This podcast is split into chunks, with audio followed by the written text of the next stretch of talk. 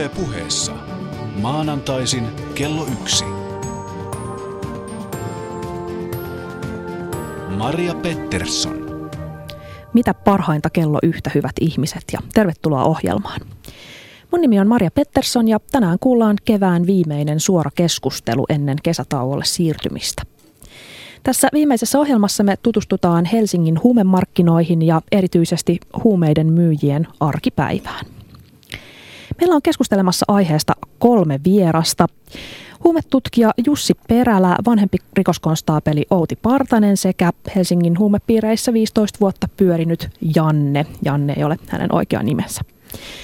Tutkija Jussi Perälä, sä vietit kentällä eli huumepiireissä melkein kymmenen vuotta, kun sä teit ensin gradua ja sitten väitöskirjaa. Ja nyt sä viimeistelet Helsingin huumemarkkinoista ja niihin osallistuvien ihmisten arjesta kertovaa kirjaa Ikuinen säätö. Sä oot ollut mukana aineiden hakureissulla Tallinnassa, sä oot istunut autossa, kun sillä ajetaan keikkaa ja ollut itse kuskina, kun dealerit lähtee viihteelle. Sä oot istunut monen monituista kertaa niissä asunnoissa, joissa huumeita välitetään ja niin edelleen. Miten sä pääsit Jussi tutkijana mukaan näihin piireihin? No mulla oli gradu siinä tosiaan pohjalla. Yliopistossa. Tutustuin käyttäjäksi. Yliopistossa kaikki opi viimeistään pahoille tavoille. Ja sitä kautta sitten, ei ollut kyllä yliopistolainen sitten, sitten tämä, tämä kontakti, mutta solmimalla kontakteja, viettämällä aikaa, kertomalla, että anonymiteetti on suojattu ja sitten tietenkin perehtymällä siihen, että mitkä on tutkijan velvollisuudet ja oikeudet ja saako laitonta ilmiötä tutkia. Ja sitten kasvattamalla luottamusta ja aikaa viettämällä ja, ja osa näistä yksilöistä haluaa puhua, että jos vain joku haluaa kuunnella, niin sitten juttua tulee. Kauanko sulla suurin piirtein meni tämmöisen luottamuksen saavuttamiseen? No kaikkien kanssahan ei saa luottamusta aikaa, eikä, eikä oma persoonakaan saa sitä aikaa, eikä, eikä haluakaan. Ja, ja tota, tosi suurimman osan kanssa pääsi heti juttuun, ja, ja, ja tota, kun tajusivat, että tässä suojellaan anonymiteettia ja, ja halutaan vaan tehdä tutkimusta ja saada tietoa ilmiöstä, niin tota, osa otti heti niin kuin kentälle mukaan. Ja mullahan oli sitten tässä hyvin, hyvin erilaisia käyttäjiä ja myyjiä ja hyvin erilaisia ryhmiä ja erilaisia aineita. Että hyvin vaihtelevaa ryhmää.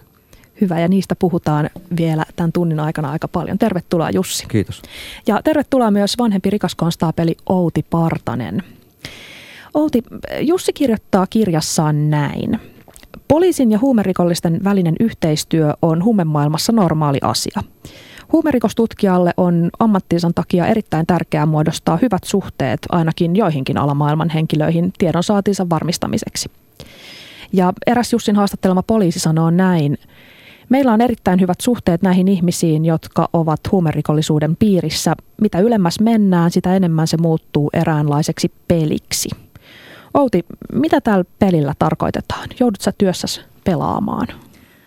No en tiedä, onko se pelaaminen oikea sana, mutta että on tosi tärkeää, että on suhteet kunnossa moneen suuntaan ja kaikkien ihmisten kanssa pitäisi yrittää tulla toimeen.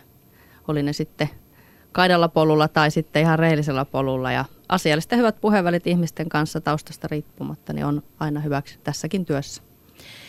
Miten sä saavutat luottamukselliset välit esimerkiksi huumedilleriin?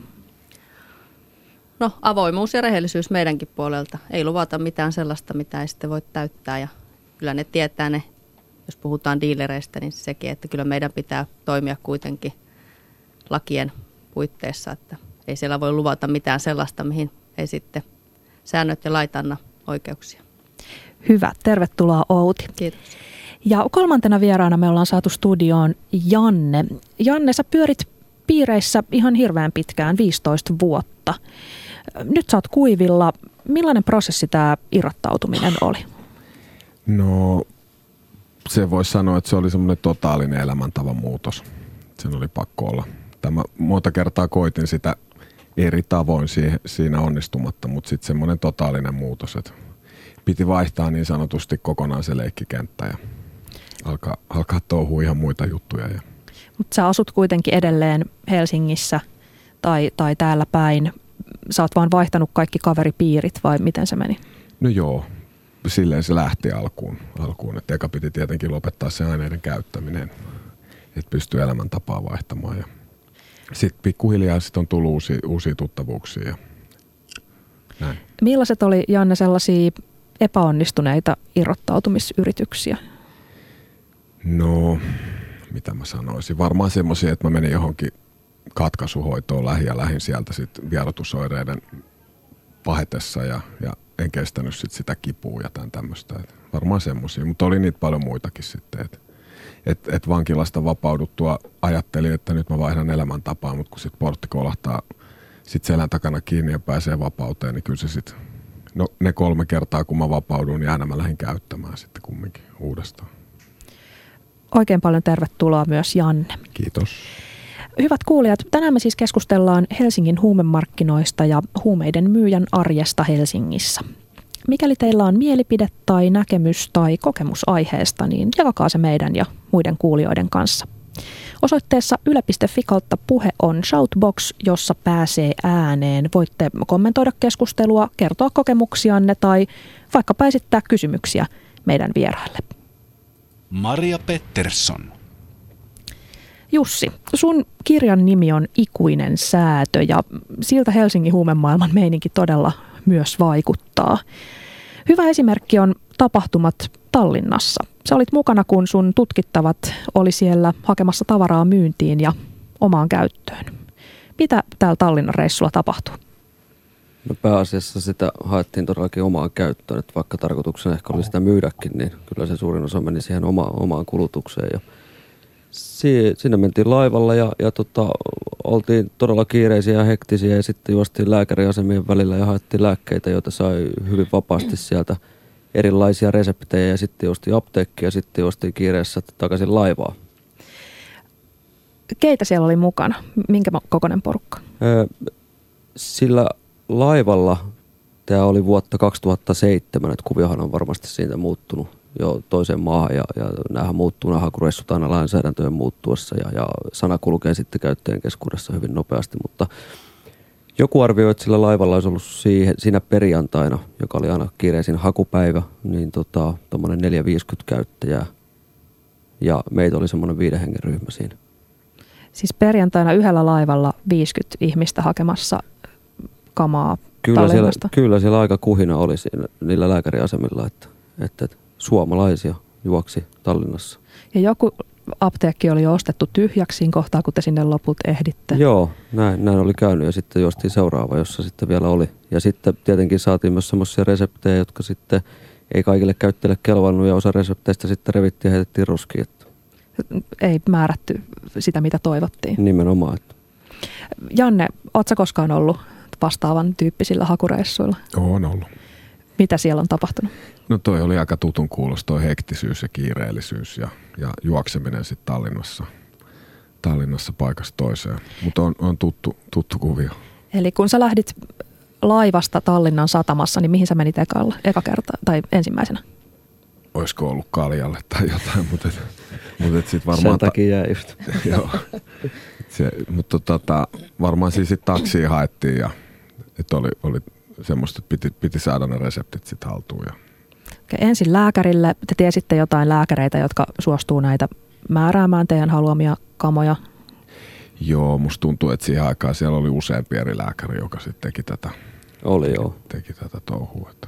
Mutta ne oli tosiaan ne oli aika sekavia reissuja ja nyt just tästä näin, kun siitä on vuosia aikaa, niin muistikuvat, niin mä pystyn semmoista kirkasta kuvaa antaa, että varmaan sä, sä niin kuin muistat paremmin, että minkälaista se on ollut, mutta aika kova luokan sekoilu. No mitäs ne tyypit siellä apteekeissa mietti? Tämä on niille ilmeisesti ihan arkipäivää. Oliko ne ihan blasee vai naureskeliko ne vai oliko ne kiukkusia vai mitä siellä tapahtui? Sanotaanko, että henkilökunnan suhtautuminen on aika semmoinen lakoninen.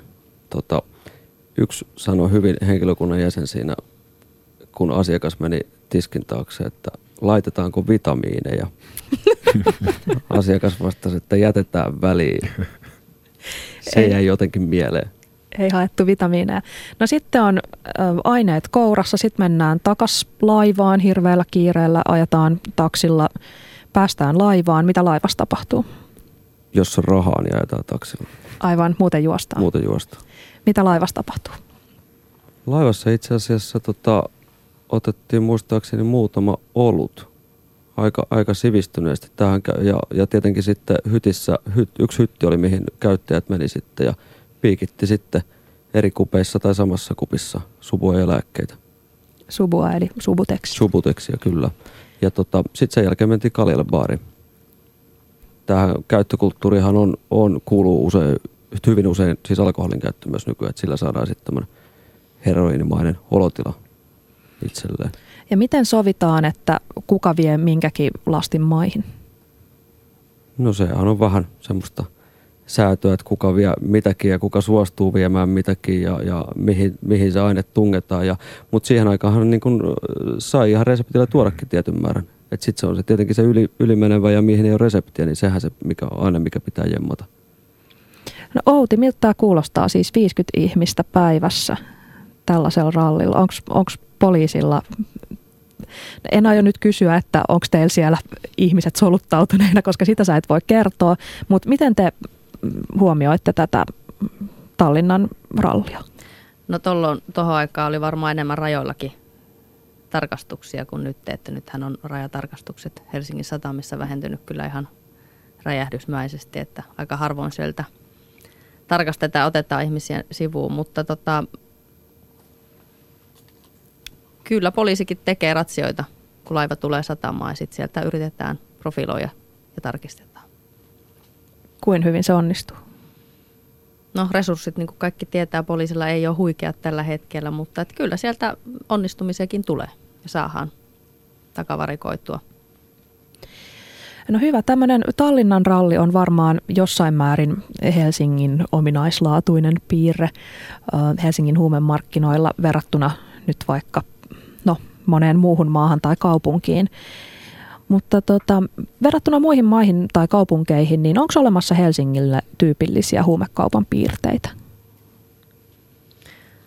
No varmaan toi Suputeksin, se Suputeksilla käytävä kauppa on niin kuin ihan erilaista täällä Suomessa ja Helsingissä kuin mitä se on muualla Euroopassa. Onko Jussi, sulla sama käsitys? Mm, joo, se, kyllä se on ihan eurooppalainen, eurooppalaisista tai jopa globaalisti niin ihan ainutlaatuinen piirre, että, että, että opiaatteja, opioidia, että se on pääaineena suputeksi ja, tota, ja lääkekauppa siihen sivuun. Että tota, että onhan suomalainen huumekauppa myös hyvin pitkälti lääkekauppaa. Meillä on myös suljetut markkinat, että et kauppa tapahtuu pääosin yksityisasunnoissa.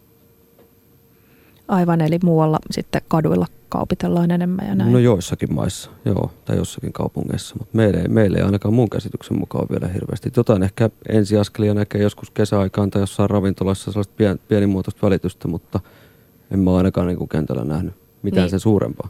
Joo, totta. Tällainen avoin katukauppa ei ole kyllä Suomessa mitenkään hirvittävä yleistä vielä. Et enemmänkin, että kadulla sovittaa tällit ja treffit ja sitten mennään johonkin hoitamaan se varsinainen kaupanteko. Miten sä, Janne, ostit sun aineet? Joo, kyllä tämä on tuttu tämä tämmöinen yksityisasunnossa tapahtuva kauppa. Ja, et varmaan se oli enemmänkin sitä, että se raha tehdään sieltä kadulta ja sitten mennään, mennään yksityisasuntoon sitten ostaa sitä. Tai sitten saattoi olla tämmöisiä, että sopii johonkin jonkun tapaamiseen johonkin. Mutta ei mitään just semmoista varsinaista mitään torikauppaa, että meet johonkin laitaa ja siellä on joku tietyllä tavalla niin kuin pukeutunut kaveri, niin ei, ei ole semmoista. No mitä sä käytit, Janne? No mä olin aika kaikki ruokaneet, semmoinen, voisi sanoa, että sekakäyttäjä, että tota, mutta oli tietenkin aina kausia, käytti eri aineita ja mutta varmaan, varmaan semmoinen, jos puhutaan jostain lempiaineista tai semmoisista, mitä eniten ehkä käytti, niin saattoi olla sitä amfetamiinia ja sitten myös ehkä lakka loppuvaiheessa tämmöisiä. Et se oli, mä jotenkin jouduin sitten siinä – pääsin, tai mä tiedän, silloin mä ajattelin ehkä pääsin, mutta nykyään, nykyään jouduin sitten, se oli ensimmäinen semmoinen niin sanottu, en tiedä, se, voiko sitä muuntohuumeeksi kutsua, mutta tota, se tuli jossain vaiheessa aika rytinällä se lakka ja sitä alettiin paljon käyttämään silloin. Sitten se jäi silleen mun siihen, siihen tota, että mä käytin sitä sitten paljon. Onko Suomessa ö, paljon sellaisia ihmisiä, jotka käyttää vain yhtä ainetta vai onko melkein kaikki nyt sit tässä vaiheessa jo sekakäyttäjiä? No kyllä varmaan sekakäyttö on hirvittävä yleistä, mutta kyllä mä näkisin, että esimerkiksi amfetamiinin käyttäjiä on tietty sellainen käyttäjäkunta, jotka käyttää vain amfetamiinia ja ne aika hyvin hallitseekin sen oman käyttönsä. Että, mutta että varmaan enem, enemmässä määrin sekakäyttö on yleisempää. Ja ilmeisesti myöskin äh, myynnin ja käytön sekoittuminen. Siis huumekauppa nähdään usein tämmöisenä pyramidina, jossa huipulla on tyypit, jotka organisoi kaiken ja sellaisia huippuaivoja ja pitelee lankoja käsissään ja itse ei käytä mitään. Ja sitten kun mennään alaspäin, niin tulee tukkukauppiaat ja jakelijat ja niin edelleen, kunnes pohjalla on sitten käyttäjät. Mutta tämä ei taida olla ihan näin yksi selittäistä, eikö niin? Niin, toi on ehkä vähän elokuva, elokuva tota, niin, niin, kuvaus siitä, että se on elokuvissa monesti salamyhkästä ja jopa kaunistellaan jotain asioita. Että ei se ehkä ihan noin yksiselitteinen ole. Että. Mikä siinä sitten on eri tavalla kuin elokuvissa? No se huumemaailma tapahtuu, että ne on käyttäjille tällainen niiden arjen pyörittäminen. Ja moni myy rahoittaakseen myös oman käyttönsä. Eli hommataan jostakin määrä vähän halvemmalla, myyä vähän kalliimmalla ja näin saadaan rahoitettua myös sitä omaa käyttöä.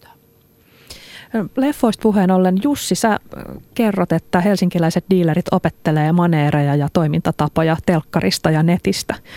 Mitä esimerkiksi?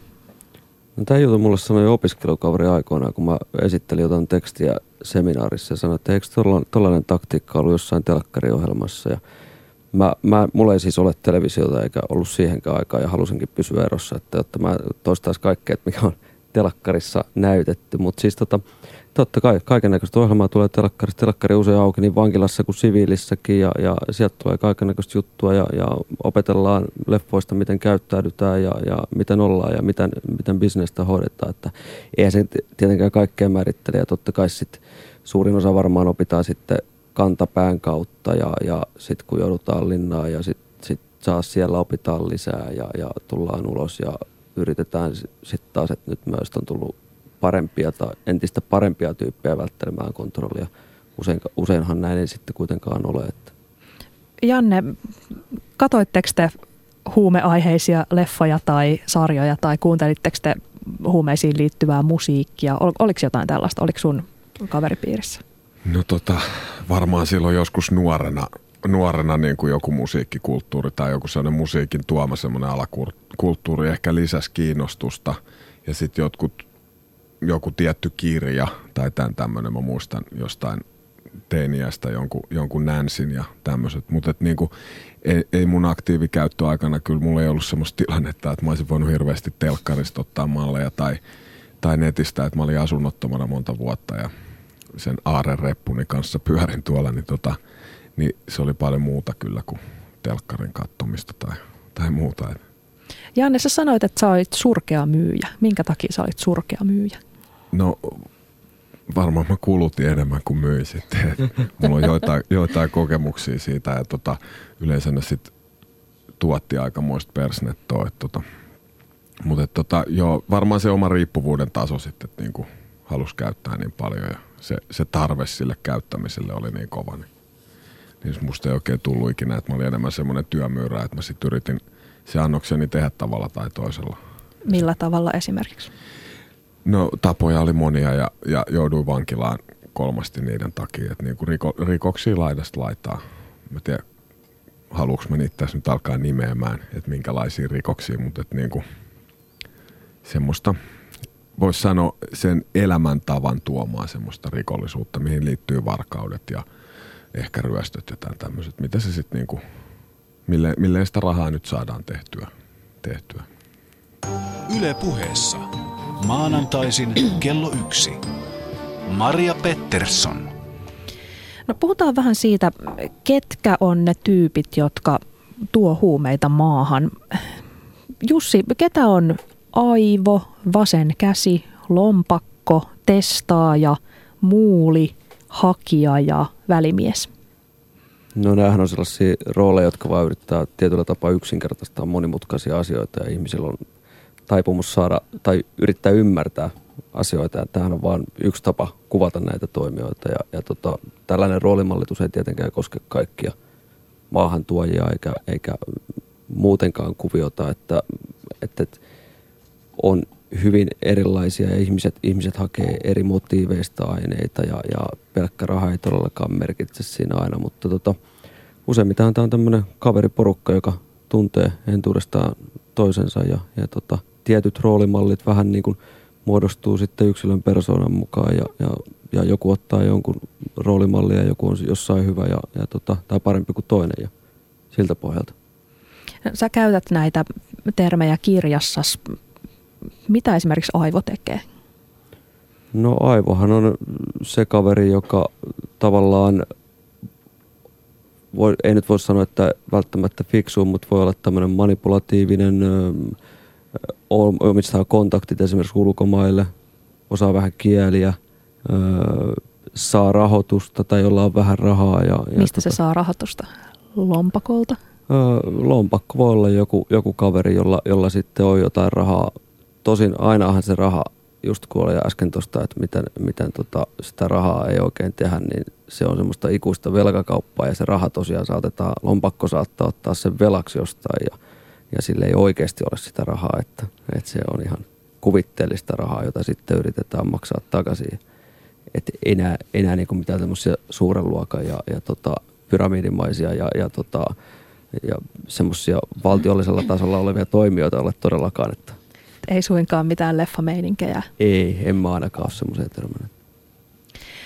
No tota, äh, kaveriporukka, josta Jussi käyttää kirjassaan sanaa hovi, on tosi tärkeä ja liittyen ehkä siihen, että ollaan melkein kokonaan muun yhteiskunnan tai yhteiskuntarakenteiden ulkopuolella.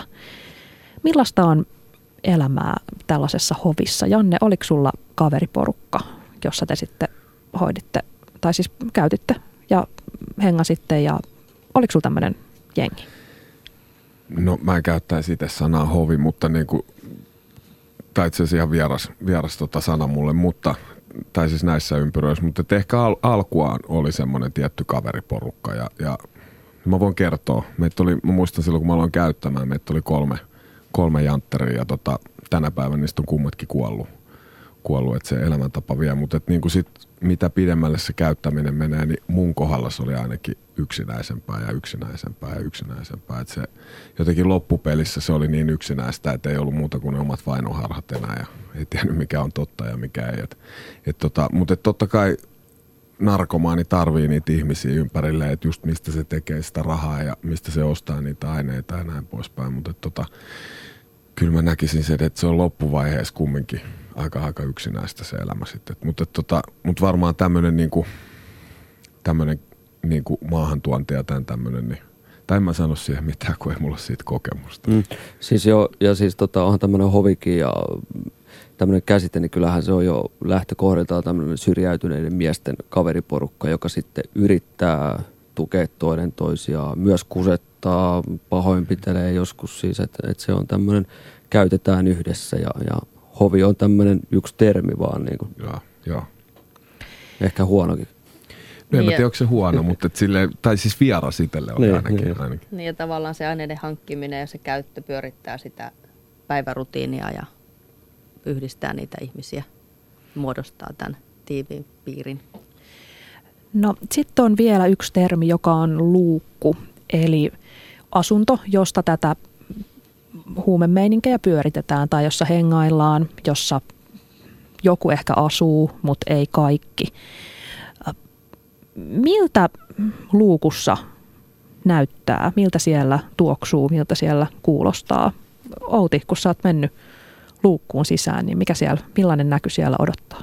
No luukusta tulee ensimmäisenä mieleen vähän sellainen joku hyvinkin ehkä pieni sotkune kaksi on tällainen luukku, mutta yhtä lailla se myyntikämppä voi olla hienostolla alueella oleva iso asunto, että se, se ei välttämättä ole se sotkunen haiseva tällainen, mutta se on todennäköisesti jonkun koti ja siellä epämääräinen määrä ihmisiä hengailee ja asuu, vaikka ei välttämättä väestötietojärjestelmän mukaan asuskaan, mutta asuu. Mutta niin kuin sanottu, niin se yhtä lailla se voi olla se kaupankäyntiasunto niin ihan tuolla Helsingin keskusta hienostoalueella ja muutaman sadan edion kämppä. Minkälaisista paikoista hait sun aineet, Janne? No, Oliko sadan neliön kämppiä?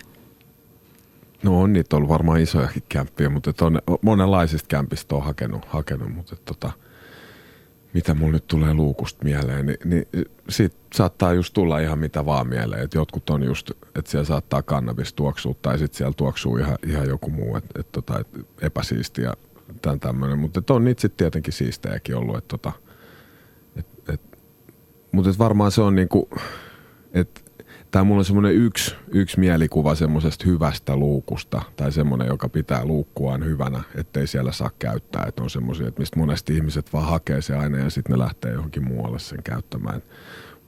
Mulla on muistikuva semmoisistakin paikoista, mutta sitten on niitä semmoisia, missä just loju ihmisiä siellä sun täällä ja ei ollut ollenkaan siistejä ja, ja monenlaisia kämppiä.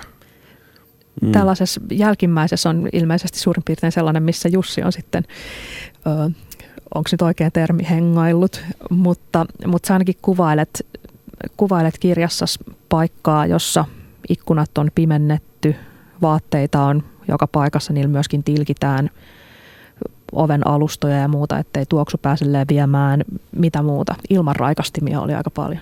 Joo, ja, joo, niitäkin. Ja siis mähän on yrittänyt totta kai siis myös hävittää sitä, sitä että se ei ole vain yhdestä luukusta, vaan niin kuin sekoittaa eri luukkuja olen nähnyt vilauksen tuommoisesta tota, 104 luukustakin, mutta tota, että semmoisilla ihmisillä on sitten taas aivan erilaiset suojautumiskeinot. Ja niin kuin Janne tuossa sanoi, että, että on, on semmoisiakin luukkuja, mistä, mistä just tosiaan saa vaan hakea. Ja sillähän yritetään esimerkiksi kontrollia vältellä sitten ja, ja hoitaa sitä bisnestä, että pystyttäisiin vähän pidemmällä sitä, pidemmällä sitä bisnestä hoitamaan. Että. Niin ja voisi ajatella ne isommat ja ikään kuin rikkaammat luukut, jos tätä sanaa käytetään, niin ehkä ne on jopa sellaisia, että siellä ehkä käytetään vaan niin kuin vähän paremmissa piireissä kuin se, että se on niin kuin tällainen kauppapaikka. Joo, nimenomaan, että se on. No siellä te kuuntelitte musaa, katoitte telkkaria. Mitä siellä kuunnellaan, mitä siellä katsotaan? No sehän riippuu ihan ihmisistä, ketä siellä on. Mulle jäi, joku mulle jäi mieleen Whitesnakein levyn kanssa, missä luki, että Whitesnake is not responsible for damage to home furniture tai jotain. tota, siis vaihtelevasti siis kantrista metallia ja räppiä ja, ja, tota, ja tota, telkkarista tulee, mitä sieltä sattuu, tulee. Yksi mulle jäi elämys mieleen, kun oli ostaja ja myyjä paikalla ja, ja tota, telkkarista tuli samaan aikaan, olikohan se avara luonto siihen aikaan ja siinä leijona saalisti uhria ja se jäi jotenkin mulle niinku sen fiiliksenä. Niinku. No miten tällaisessa luukussa sitten, olettaen, että siellä paitsi käydään kauppaa, niin myös hengaillaan, niin miten siellä kulutetaan aikaa? Mm, kaikki katsoo mua. tota, en mä, siis mitä se nyt sitten on. Siinä käytetään ja fiilistellään sitä, kun otetaan annos ja sitten sit vedetään vähän ja päästä uusi annos ja ehkä jotain toista huumetta ja telkkarissa just saattaa pyöriä vaikka Serranon perhe tai ihan mikä tahansa. Tai Matlock. Niin. Ostos TV. Niin, niin just teksti-TV. Et tota, et se ei ole mitään semmoista niin hirveä, hirveän mystistä tai semmoista niinku, Joo. tai välttämättä ole. Joo, nimenomaan se on tämmöistä just ihan, ihan just tota. Ja Kalle Haatanen sanoi tuossa hyvin, että sehän on semmoista pitkäveteisyyden filosofia ja sitähän se niinku on, niinku, että siinä, siinä tosiaan vietetään aikaa ja ollaan ja ollaan vaikutuksenalaisena ja, ja tota, niinku. sitten tietenkin myös, myös mietitään sitä, että mitä, mitä jos se poliisi tulee. Kyllähän se määrittää niinku semmoisen tietynlaisen luukun arkea myös hyvin pitkälle. Niin ja sitten niitä on sitten semmoisia, sit, missä ei ole välttämättä sitä ainetta tai että se on loppumassa, niin sittenhän se menee se meno levottomammaksi ja levottomammaksi. Sitten sitä aletaan pohtia, että mistä sitä lähdetään hakemaan ja tekemään. Mutta jos tosiaan on aineita kämpässä, niin, niin kyllä se aika just pitkäveteistä ja semmoista, että siellä ei ihan hirveästi välttämättä tapahdu mitään. Mm. Sitten jos, sit jos on aktiivisempaa myyntiä, niin totta kai se on sitä oheistoimintaa ja, ja sovittaa asiakkaiden kanssa, että miten sitä sitten säädetäänkään ja, ja miten asiakkaat siis suostuukaan tulee sopimuksesta huolimatta, tai siis tuleeko vai eikö tule, ja tuleeko soittamatta tai ilmoittamatta, tai heittääkö kiviä ikkunaa, ja, ja tota, sittenhän sitä ainetta sit pussitetaan tai palotellaan, ja, ja riippuu aineesta, ja jo, joskus jopa jotain käteistä lasketaan, ja ja vedonlyönti oli vissiin aika suosittua. No joo, sehän nyt ei varmasti koske todellakaan kaikkea, mutta, mutta mä näen sitä kentällä niin kuin, että, että tämmöistä erilaista.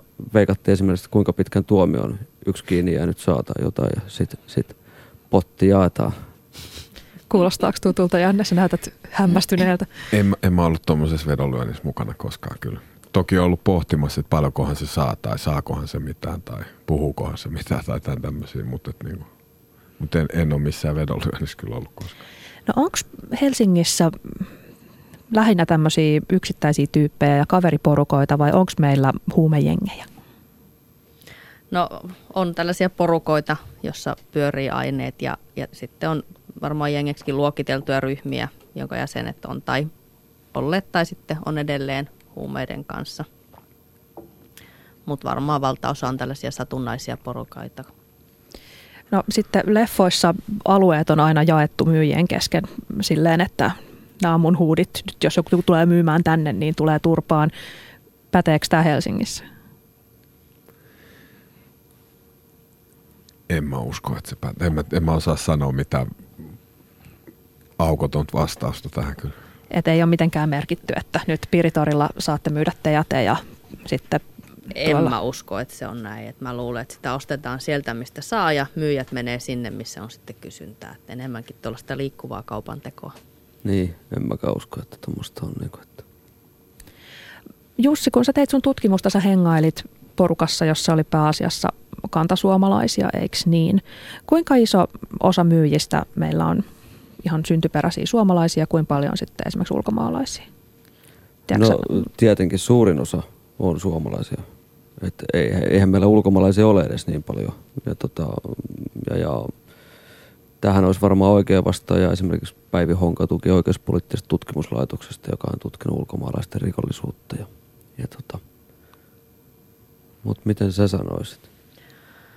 Niin, Sä näet sitä enemmän työssä. kyllä mä sanoisin edelleen, että ehkä tuossa maahantuontipuolella niin sitten ulkomaalaista alkaa enemmän No joo. näkyä, mutta että perus niin kuin katukauppa, luukkukauppa, niin kyllä mä luulen, että suomalaiset on vielä niin kuin ikään kuin hallitsee sitä. Eroaako nämä jotenkin mm, silleen, että, että onko ulkkareilla omat erityispiirteensä, omat aineet, mitä he käyttää, tai myyks he pääasiassa toisilleen, vai sekoittuuko kaikki tämmöiseen ihanaan äh, kansainväliseen tunnelmaan, jossa kaikki myy kaikille? No kattia kanssa. Tota, sen mä näkisin ainakin, että se on kyllä ihan, ihan tota, oma erityisjuttu. Se, mä en edes usko, että semmoinen tulee ikinä valtaväestön keskuuteen leviämään. Että, että se on ihan oma juttusa. Joo, mä oon samaa mieltä kyllä tossa, että se on oma juttunsa, mutta muuten varmaan niin kuin löytyy erilais, eri kansalaisuuksia eri aineiden ympäriltä, että ei pysty silleen niin kuin lokeroimaan. Yle Puhe. No palataan vielä luukkuun. Silloin kun siellä on vietetty tarpeeksi aikaa, niin saattaa iskeä paranoia. Mitä se tarkoittaa, Janne, silloin kun iskee paranoia?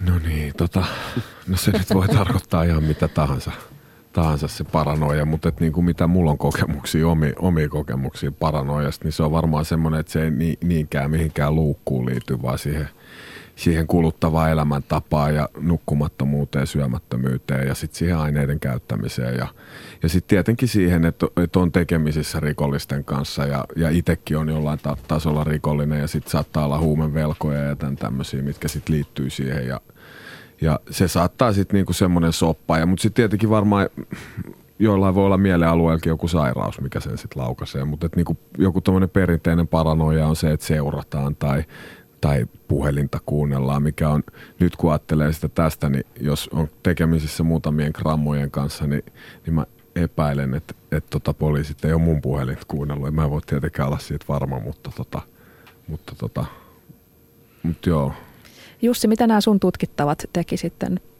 kun paranoia iski? Mitä he ajattelivat, että on tapahtumassa? Joku käytti termiä, että kaihtimet kuluu, kun joku tuotti koko ajan ulos, ulos ikkunasta, että täällä kuluta niitä kaihtimia loppuun, mutta tota, siis kuulostaa hyvin tutulta toi Jannen, että, että vedetään aineita ja sitten vedetään esimerkiksi amfetamiinia ja lääkkeitä ja, ja viinaa päälle ja tarpeeksi pitkään ja ei huolehdita hygieniasta eikä nukuta ja tietenkään ei nukuta, kun vedetään amfetamiinia ja, ja tätä jatkuu monta päivää, niin kyllä siinä kenen tahansa niin kuin pää alkaa tuntua jo hyvin, hyvin tota paranoialta ja noijat iskee ja, ja tota, sitten on tämä, kyllähän tämä niin oli ainakin tässä mun yhdessä kohderyhmässä oli hyvin suuri tämä poliisin pelko tai että taktikoitiin tai yritettiin taktikoida niin kuin viranomaisia vastaan ja, ja tota, mietittiin sitä, että miten, miten tätä hommaa hoidetaan. Että totta kai se osalta vaikuttaa ja kun ollaan tekemisissä laittomien juttujen kanssa, niin ja just niin kuin Janne sanoi, että rikollisten kanssa kaikki on rikollista, niin tota, totta kai siitä tulee sitten. Ja mutta ne aineet lisää ja se huono ruokailun. Ja yksi sun haastattelema poliisi sanoi näin, että voi että, että joskus tekisi oikein mieli, toivoisi, että, että olisi joku tapa, jolla voisi kommentoida sitä keskustelua, jota kuuntelee, että kun siellä huumeihmiset keskenään vitsailee, että he, he, he tätäkin puhelua varmaan kuunnellaan, niin tekisi meidän sanoa, että no niin, me itse asiassa kuunnellaankin. Hei, Shoutboxissa nimimerkki vaihtava analfabeetti kysyy, onko luukussa tai luukuissa lapsia ja eläimiä? Onko keskustelijoilla tällaisesta kokemusta? No siellä voi tulla vastaan ihan mitä tahansa, lapsista ja eläimistä lähtien. Ja niin kuin sanottu, niin ne voi olla ihan hirveitä lääviä. Et jos sinne meet kotietsinnä, niin saat pelätä piikkejä, neuloja ja tosiaan vastaan voi tulla ihan mitä vaan. Oletko ollut mukana sellaisessa etsinnässä, jossa sitten on löytynyt paitsi piikkejä, niin myös lapsia ja eläimiä? On ollut niitä. Että toki niistä sitten heti tehdään lastensuojeluilmoitukset ja hoidetaan asia sitä kautta eteenpäin, mutta niin kuin sanottu, niin vastaan voi tulla mitä vaan. Ikävä kyllä. Mites Janne, onko sä ollut koskaan läsnä sillä että siellä on lapsia ja eläimiä? On ollut, joo. joo. Eläimiä ja lapsia. Eläimiä varmaan, nyt tässä voi muistelen niin enemmän ehkä koiria ja kissoja, mutta et niin kuin on ollut kyllä toki semmoisissa, missä on lapsiakin. Minkä ikäisiä lapsia? En mä, en mä osaa sanoa, en mä muista. Mä ehkä ta- tarkentaisin tuohon sitä, ehkä sitä, mitä mä tarkoitan luukun käsittelyä, että se on nimenomaan semmoinen mesta, mis, mistä saa sitä ainetta tai että sitä on useimmiten tarjolla tai, tai että sinne mennään ja sieltä sitten lähdetään hankkimaan. Että se on joku tämän tyyppinen mesta, että olen mäkin toki käyttäjien asunnoissa nähnyt niin kuin kotieläimiä ja joissakin lapsia, mutta mä en ehkä niistä käyttäisi taas nimitystä luukku semmoisista asunnoista, että ne on ehkä sitä enemmän käyttäjien mm. asuntoja. Toi oli hyvä korjaus kyllä, joo. joo. Niin ihan sama kuin ne no. ikään kuin ne sadan neliön kämpät, niin nekään niin. nimenomaan on ehkä niitä luukkuja. Niin, se on semmoista hyvin, semmoinen sadan neliön kämppä keskustassa, jos sitten vedetään jotain koksua hyvin suojelussa piirissä, niin se ei ehkä ole sellainen mun käsitys luukusta. Nimenomaan joo. Tai sitten se, missä voi joku perhe asua ja niin. siellä voi siltikin joku käyttää ja ehkä joku jopa hakee yhden joo, satsin joo, pienessä joo. piirissä, mutta että se sellainen, hyvin... missä lojutaan ja hengataan on ehkä enemmän sellainen niin. luukku. Katsotaan sitä matlockia. Niin ne on yleensä yksinäisten ihmisten, että ne ei ole sitten välttämättä mitään perhe, perheasuntoja, missä sitten niinku lojutaan siellä lattiolla. Aivan. Ja mä ainakin... Maria Pettersson. No, huumekaupan pitäisi olla aika yksinkertainen tapahtuma. On siis aine, on kysyntä, on tarjonta, hinta on nyt suurin piirtein vakiintunut ja asiakkaista suurin osa on myyjän vanhoja tuttuja. Mutta myyntitapahtumassa on kuitenkin usein ihan hirveä säätö päällä. Miksi? Jussi, mitä sä sanot? Mitä siinä on se niin kuin, mahdolliset säätö? No ainakaan asiakkaalla ei välttämättä ole rahaa mukanaan. No ei ole vaikka ota sovittu, että rahaa on tai, tai että sovitaan joku aika, että missä nähdään tai, tai mihin aikaa tullaan. Tai vaikka, vaikka se on ennalta sovittu, niin tulee muutoksia. Ja, tai myyjällä ei olekaan, tai että se on ehtinyt mennä se aine, tai käytetty itse se aine. Jo, se on semmoista ikuista velkakauppaa, joka tietenkin aiheuttaa lisää tätä säätöä. Tai sitten siinä tulee tämmöinen vaihdantatalous niin kuvioihin, että vaihdetaan – aineita keskenään ja, ja aineita toisiin. Ja Janne jatkaa. Kuulostaako tutulta? Siis joo, ja tavaraa vaihdetaan. Että niin, on, on käynyt nimenomaan. keikalla ja sitten on jotain todella epämääräisiä työkaluista johonkin DVD-soittimiin. Todella epämääräistä. Joo. Että saattaa olla Ikean kassillinen jotain, mitä liian tavaraa ja sitten siitä aletaan sit säätää. Jos sieltä vaikka se kauppias löytää jotain, mitä se haluaa siitä, niin sitten aletaan miettiä, että paljon siitä saa. Ja ja, ja sitten jos se tehdään vaikka neljältä aamuyöllä jossain parkkipaikalla, niin, niin kaikki voi kuvitella, että se on, se on sekavaa, joo. Ja huomiota herättävä. Joo, kyllä. Niin, ja kun se myyjäkin voi olla aineiden vaikutuksen alasena. Nimenomaan. Kama voi olla heikkolaatusta, edellisen kerran mennyt pieleen jotain, niin siinä voi olla monta selvitettävää asiaa. Eli siellä pahimmassa tapauksessa jossain parkkiksen nurkalla väsyneet aineissa olevat ihmiset yrittää pimeässä päättää, että kuinka monta suklaalevyä ja, ja jakoavainta maksaa nyt yksi gramma. No joo, jotakuinkin tolleen. Yksi esimerkki siitä, että se ei ole semmoista niin kuin esimerkiksi, että sä menet Kristiania ja Kööpenhaminaan ja siellä on pöytä, missä sä saat valikoida ja se maksaa tietyn verran. Siinä on suoraan hinnat ja sitten sä otat sitä, mitä haluat. Siis puhutaan kannabiksesta nyt. Se ei ole sellaista. Jos ei varmaan voi videot kainalossa kävellä sieltä Ei. tota, millainen on hyvä asiakas? Nyt huumekauppiaan kannalta. No se on varmaan semmoinen, joka ostaa siihen tyyli sadan neliön asuntoonsa ja, ja ostaa jotain hyvää tuotetta kerralla ja, ja tota, hoitaa oman julkisivunsa ja maksaa käteisellä ja, ja homma on sillä selvä. Entäs huono asiakas? Janne, kumpi sä olit? Mä olin kyllä loppuvaiheessa varmaan erittäin huono asiakas. Minkä takia? No tota, just varmaan se, että ei ole sitä rahaa ja sitä aletaan ottaa velaksi ja, ja sitten just selittelemään, että miksi se on velka myöhässä ja, ja se on varmaan hirveän yleistä tuolla. tuolle tota. Maria Pettersson.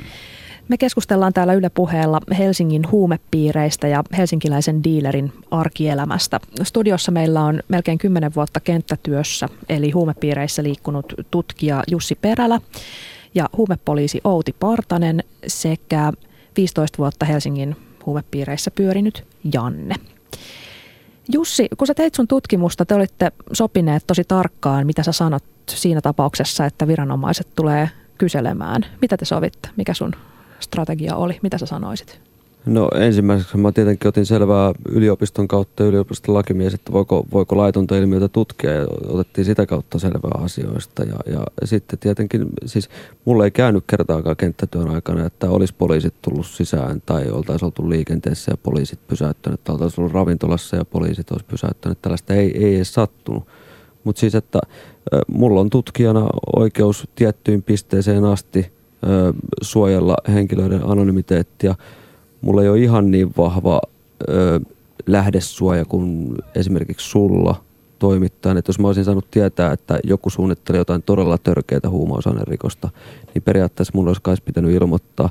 Mutta se ei myöskään kuulu tutkijan rooliin tietää tämmöisistä strategisista asioista, enkä mä haluakaan tietää, eikä se, eikä se ole tutkimuksen tekoa semmoinen, että mä haluaisin tietää, että ai, että kuka, kuka hoitaa, kuka maksaa, kuka vie kenellekin ja mitkä niiden nimet on. Että tällaisista mä sovin, että mä en halua edes tietää tämmöisistä asioista. Että. Te... Ja mä myös opin olemaan siinä, että, että aluksi mä huomasin ihan selvästi, kun mä olin kentällä, että joku mulle siitä huomauttikin, että sulla on tuommoisia poliisikysymyksiä, että opetteles poika olemaan tyylisesti vähän vitsillä. Mutta siis, että se, sen oppi jotenkin siinä, että, että mieluummin on hiljaa ja kuuntelee, kun kyselee alkuun. No sä opit olemaan ja olit monta kertaa mukana, kun lähdettiin esimerkiksi vaikka ravintolaan viettämään iltaa ja juhlimaan. Miten kulkee tyypillinen ravintolailta, Janne, siinä vaiheessa, kun sä vielä kävit ravintolassa kaveriporukan kanssa ja Jussi, kun sä kävit näiden tutkittavien kanssa ravintoloissa, mitä siellä tapahtuu, kun päätetään lähteä? Itse mä oon aika huono vastaa tähän, kun mä, mä oon tosi heikosti ollut, mistä, tai siis mun, mun ravintolaillat, niin, niitä, on, niitä on todella vähän kyllä viime tai silloin kun mä käytin, joo. Mutta tota, varmaan se on semmoista, mitä se nyt on sitten, että käytetään vähän ennen sitä ja sitten käytetään siellä ja sitten käytetään vähän niin kuin koko ajan. Missä ravintoloista kävitte? Millaisissa? No, siis ihan vaihtelevasti. Jokainen iltahan on erilainen tai jokainen päivä. Sehän kuuluu niin kuin, tavallaan, niin kuin, sehän on yksi, jos sitä rahaa on, niin sehän tuhlataan välittömästi tuohon ympärille, että syödään ulkona ja juodaan, juodaan ja tarjotaan ja aina löytyy tarjoaja ja aina löytyy juoja ja ja tota, siis kantakapakoista yökerhoihin ja, ja tota, jopa jossain salakapakoissa. Et se oli hyvin, hyvin niin kuin vaihtelevaa. Ja sitten ö, yleensä joku kuskina ja jos ei ole kuskia, niin sitten mennään taksilla, jos on rahaa. Ja, ja siis se, semmoista rahan tuhlausta ja yöelämässä olemista. Tai ehkä otetaan riskiä ja ajetaan kännissä tai aineissa. Joo, kyllä sitäkin tapahtuu. Niin kuin, että joo, ja se, sehän on yksi semmoinen, niin kuin, että sit ajetaan huonoilla autolla ja aivan sekaisin tuolla, että, että kiinnitetään helposti poliisin huomiota ihan syystäkin siis, että, että, että tota, todellakin, niin kuin, että siinä kunnossa ei todellakaan pitäisi ajaa enää. Sä olit monta kertaa kyydissä. Oli mä jossakin tilanteessa, että totta kai mä nyt välttelin, niin kuin, että mä nyt jokaisen kyytiin lähtenyt Enkä jokaiseen tilanteeseen halunnutkaan. Ja, ja mä otin jossain vaiheessa sitten myös itselleni, niin tätä kautta mä sain myös jonkunnäköistä roolia, että mä sanoin, että mä oon selvinpäin ja tota, mä juot tänään ja mä voin olla kuskina ja tota, mä voin lähteä heitä teitä baariin ja siinä sitten pääsi seuraamaan sitä baari, baarissa olemista, mutta eihän sekään todellakaan kaiken näköisiä myyjiä ja käyttäjiä koske tämmöinen, että ajellaan autolla ympäriinsä ja käydään rafloissa. Että onhan se myös vähän semmoista huomioon herättämistä välillä. Että. No sä sanot, että jossain vaiheessa tutkimusta sä päätit, että sä oot selvinpäin. Kuinka suuren osan tutkimusta sä teit ei selvinpäin? Ja siis ky- kyllähän siinä alussa, alussa totta kai niin kun istutaan kapakoissa ja kämpissä ja, ja tota, alkoholi lieventää jännitystä ja, ja tupakointi. Että et totta kai siinä tulee niin kun dokattua ryhmän mukana ja, ja tota, kun suurin osa kuitenkin on on, mitä syvemmälle mennään, niin käyttää sekaisin, vaikkakin olisi joku lempiaine, on se sitten kannabis tai amfetamiini niin, tai mikä vaan, mutta siis sekakäyttöähän se hyvin usein on. Ja, ja tota, mä tein jossain vaiheessa se vaan semmoisen päätöksen, että tämä on parempi, niin kuin, että jos mä mennään tämä homma saada ikinä valmiiksi, niin nyt on parempi kyllä olla juomatta. Että.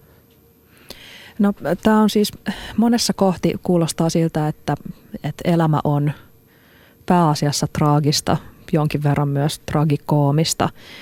Um, Puhutaan rahasta. Kuinka paljon paremmin huumekaupalla tienaa kuin jos kävisi päivätöissä? Tiedätkö Outi? No kyllä mä luulen, että suurimmalle osalle tuolla niin kuin noista kauppamiehistä, niin se on vähän kädestä suuhun elämää, ellei sitten jopa jää miinukselle, että itse ostaa velaksi ja myy eteenpäin ja velat ne pitää maksaa sen myyjänkin. Että en mä usko, että sillä paremman, paremmin tienaa kuin normipäivätyönä meikäläiset. Ja johtuuko tämä nimenomaan sitä, että vain pieni osa myydään tämmöisellä NS-normihinnalla, että iso osa jaetaan kavereille ilmaiseksi tai käytetään itse? No kyllähän se sitä niin kuin hyvin tai useimmilla on. Niin kuin, että kyllähän kaikki tutkimuksetkin kertoo, että, että vain ihan pieni prosentti kauppiasta jollakin tasolla niin kuin tienaa sillä. Että sit, jotkut ulkolaiset tutkimukset sanoo, että, että sillä ansaitaan niin kuin hyvälläkin ta- tasolla tai hyväkin diileri ansaitsee vaan pikkasen enemmän kuin siis peruspalkalla oleva. Ja sitten siinä on tietenkin nämä seuraamukset, se kaikki on laitonta ja sitten kun joudutaan vankilaan, niin sitten sit taas siinä aikana ei tienata ja, ja niin poispäin. Että ei sillä todellakaan kyllä mitään ansaita. Hyvin pieni prosentti sillä jotain tienaa. Että. Niin kyllä ne tulot sitten tasottuu, kun istuu kahdeksan vuotta linnassa tai joo. kolme vuotta tai mitä tahansa. Se on niin... niitä ammatin riskejä sitten. No Janne, siinä vaiheessa kun sä olit jo tosi huonossa kunnossa, niin kävikö koskaan niin, että joku esimerkiksi sanoi, että kuule, että, että jos mä nyt myyn sulle, niin, niin sä kuolet tähän? Vai onko se sellaista, että, että kuka vaan ostaa, niin, niin ihan myydään kenelle tahansa? No en mä kyllä voi sanoa, että mä olisin, tai en mä muista ainakaan, että mä olisin kohdannut semmoista, semmoista että, niinku, että, että en mä enää myy sulle, kun sä oot niin huonossa kunnossa. En mä kyllä muista tuommoista, että kyllä mä... Millaista sun elämä sit oli siinä ihan viimeisinä aikoina ennen kuin sä pystyit lopettaa silloin, kun sä olit pahimmassa kondiksessa? No, tota, no siis siinä oli itse ainakin alituisesti terveys, te, terveys oli koetuksella ja, ja monesti, monesti ottanut yliannostuksia ja muita, muita vakavia niin kuin terveydellisiä ongelmia oli ja tulehtuneena, tulehtuneena koko kroppa ja, ja monenlaisia juttuja oli, mutta sitten niin ne vankilat ja putkareissut, niin ne on monesti sitten pysäyttänyt sen, että niin kuin mä muistan – viimeisellä kerralla, kun mä olin vankilassa, mä mietin siellä, että, että, että okei, nyt mä oon selvinpäin ja mulla olisi aika pahat vierotusoireet, kun mä jouduin sinne ja, ja tota, että siinä kerkesi niin kuolee hetken aikaa selvinpäin, selvinpäin. että se oli niin kuin ehkä ne mun omat pahimmat ajat oli ennen sitä viimeistä, viimeistä vankilatuomioa ja sitten mä kerkesin siinä pohtia hetken aikaa, että mitä mä niin kuin haluan. Kun oli monta kertaa ollut siinä tilanteessa, tilanteessa että aloittaa se aineiden käyttämisen uudestaan ja ja huomannut, mihin se menee itsellä ja sitten niin kuin ympärillä. ympärillä. Et tota, mutta et niin kuin, mikä se kysymys oli? No, mitä tota, nyt vaikuttaa siltä, että että Helsingissä huumekauppa toimii tämmöisten lukemattomien palvelusten ja vastapalvelusten verkossa ja, ja ne välillä unohtuukin, kun mitään ei voi tietenkään kirjoittaa ylös, ettei poliisi sitten saa todistusaineistoa, mutta, mutta velaksi koko ajan joka suuntaan. Onko tämä sitten semmoinen, että jos mikäli tästä haluaa pois, niin kuin sä Janne halusit, niin, niin nollaantuuko nämä velat, jos joku päättää lähteä, niin, niin tullaanko sitten soitteleen perään ja hei, sä oot mulle velkaa tämmöisen ja tämmöisen palveluksen tai tämmöisen ja tämmöisen summan, vai ollaanko sillä, että okei, tämä tyyppi on nyt poistunut tai vankila nollaa velat tai jotain tällaista? No siis kyllä sieltä pitää sitten vaan lähteä, jos haluaa lähteä sieltä pois ja sitten alkaa selvittelemään jälkikäteen niitä asioita, mitkä sitten jää itseä vaivaamaan. Että tota, et oma, oma ottanut yhteyttä ja oma, oma ollut yhteydessä siihen suuntaan silloin, kun mä lopetin ja yrittänyt, yrittänyt selvittää tiettyjä juttuja, mutta tota, mutta et niin kuin oma kokemus siitä, että jos sieltä haluaa pois, niin sillä se ei ainakaan onnistu, että jää hoitelemaan niitä asioita sinne. Mä monesti jään hoitelemaan. Ja sitten mä aina eksyin matkan varrella, matkan varrella sitten johonkin, että se hoitelu meni sitten käyttämiseksi. Mm. Niin ja se sosiaalinen paine, se, että tuolta meiltäkin, ketkä on pidätettynä tai ollut kiinni otettuna, niin kyllähän moni irti haluaisi. Mutta kun sä tuosta lähet ja painat poliisivankila oven kiinni ja lähet ja oot takaisin taas siinä ympyröissä, niin kyllä pitää olla ihmismielen vahva, että sä just sillä hetkellä pääset sit siitä eroon. Kun ne tutut ympyrät odottaa sit siellä kuitenkin. Ja ne on ainoat ympyrät, niin, mitä pystyy vielä. tuntee ja tietää. Mm, totahan meidän pitäisi just kehittää jälkihoitoa ja, ja kun vapautuu ja, ja tota, poliisikin on oikeasti niin kuin ystävä ja, ja pystyy auttamaan ja, ja sitähän meidän pitäisi just kehittää, että kun kaveri tulee vankilasta ulos tai sieltä poliisivankilasta, niin mitä sitten, että se ei mene sinne takaisin. Niin, siinä pitäisi olla sit myöskin sit sillä kaverin liitteellä se halu. Totta kai, se, se on se pääasia. Se on varmaan se kaikista tärkein maustaus.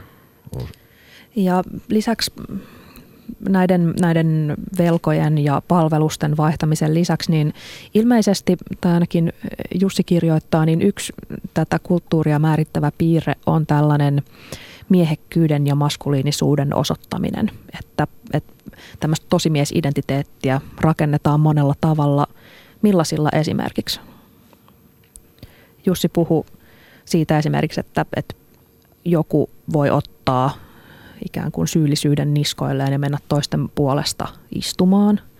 Niin, se on yksi rooli ottaa, olla, olla kova jätkä, semmoinen jäykkis ja, ja tota, ei, ei vasikoi muita ja ottaa vastuulla jutut, niin kuin tuossa aikaisemmin oli puhetta. Että sehän on tietenkin yksi tapa. Ja, ja tämähän on tutkimuksissa todettu, että se on niin kuin tavallaan ihmisten, joilla ei ole hirveästi mitään muuta keinoa osoittaa, niin maskuliinisuus ja tämmöinen uhoaminen ja väkivalta, se on tavallaan ainoa keino osoittaa sitä omaa itsearvotuntoa ja itse, itseään. Onko se enemmän uhoamista vai, vai todellista väkivaltaa? Heinolasta löytyi huhtikuun lopussa kenkä ja sen sisältä jalkaterä. Onko tämä huumetyyppien tapa hoitaa asia vai liittyykö tämä johonkin ihan muuhun? Vaikea ottaa tuohon kantaa. Sitä yksi, meidän toinen yksikkö tutkii ja toistaiseksi mun käsittääkseni se on pimeä se juttu, että ihan mahdoton tietää. Että se, voihan se liittyä ihan mihin tahansakin. Ja jos se liittyisi vaikka esimerkiksi velkojen perintään, niin voihan se olla jotain ihan muutakin kuin huumevelkoja. Kuinka paljon sä kohtasit, Janne, väkivaltaa? Olen sitä nähnyt siellä, ja, mutta sitten mä ehkä sanoisin tähän semmoisen pointin myös, että se uho saattaa olla myös sit omaa pelkoakin sitten, että kun niin. elää semmoisessa maailmassa ja uhkaa tulee monesta suunnasta, niin sitten sillä uholla kumminkin pystyy sitten peittämään se oman peloja. Joo, totta kai. Se on semmoista koko ajan semmoista, se maailma semmoista piilotettua väkivallan uhkaa. Joo. Ja se on läsnä puheessa koko joo. ajan ja semmoista, kun ollaan, kaikki on laitonta. Joo, joo, ja sitten se No se jutun juoni on just, se on hyvin, hyvin semmoinen pelonsekainen ja väkivaltainen. Joo, joo. Hakattiinko sut, sait sä turpaan, Janne? Oon mä saanut turpaanikin. No nämä Helsingin huumeympyrät on aika miehinen maailma. Mikä siellä on naisen osa? No onhan siellä naiskäyttäjiä, naismyyjiä, mutta että ehkä, ehkä tota niin, niin miesten syrjäytyminen on tavallisempaa ja yleisempää, niin se ehkä näkyy niissä kuvioissa sitten enemmän. Ja sitten ehkä myös se maskulisuus ja se sellainen uhoaminen ja sellainen on enemmän miesten juttu kuin meidän naisten. No puhutaan vielä ihan nopeasti slangista. Uh, kun sovitaan vaikka paikkoja, missä kohdataan tai, tai mihin ilmoitetaan, mihin on piilotettu jonkinlainen lasti, mikäli muistetaan. Ilmeisesti tämäkään ei aina on niin, että muistetaan, mihin, mihin omat kamat on piilotettu. Ei, jossain oli hyvä englanninkielinen tarra, että users lose drugs. Ja se, on, se on kyllä ihan totta, niin kuin, että niitä häviää Et käy niin kuin määriä. Oravalle talvivarastokäpyjen mm, kanssa. Oikeasti kun niitä, joo joo, just, no, just noin, kun niitä jemmataan, niin ei, ei muisteta, kun ollaan sekaisin, että missä helvetissä se on. Niin, anteeksi, nyt mä kiroin. Ei haittaa. Tota, ähm, Jussin kirjoissa on, on lause, onko buranaa, joka ymmärrettiin sitten usealla tavalla. Yksi luuli puhuvansa pilvestä ja toinen arveli, että kyse on amfetamiinista. Tota, Outi, osaako poliisi tätä kieltä? No kyllä mä sanoisin, että osaa, mutta että tota, onhan sitä, pitää sitä aina vähän, välillä poliisinkin päätellä ja miettiä, mitä se voisi tarkoittaa, mutta että välillä ne varmaan joutuu nuo käyttäjät itsekin miettimään, että, että tota, ymmärtääkö ne toinen toisia, että kun ne yrittää olla ehkä salaperäisempiä ja niin kuin Janne sanoi sitä, että koko ajan kuvittelee, että poliisi, poliisi kuuntelee ja kämpissä on kuuntelulaitteet, niin siellä yritetään olla ihan supersalaperäisiä. Että.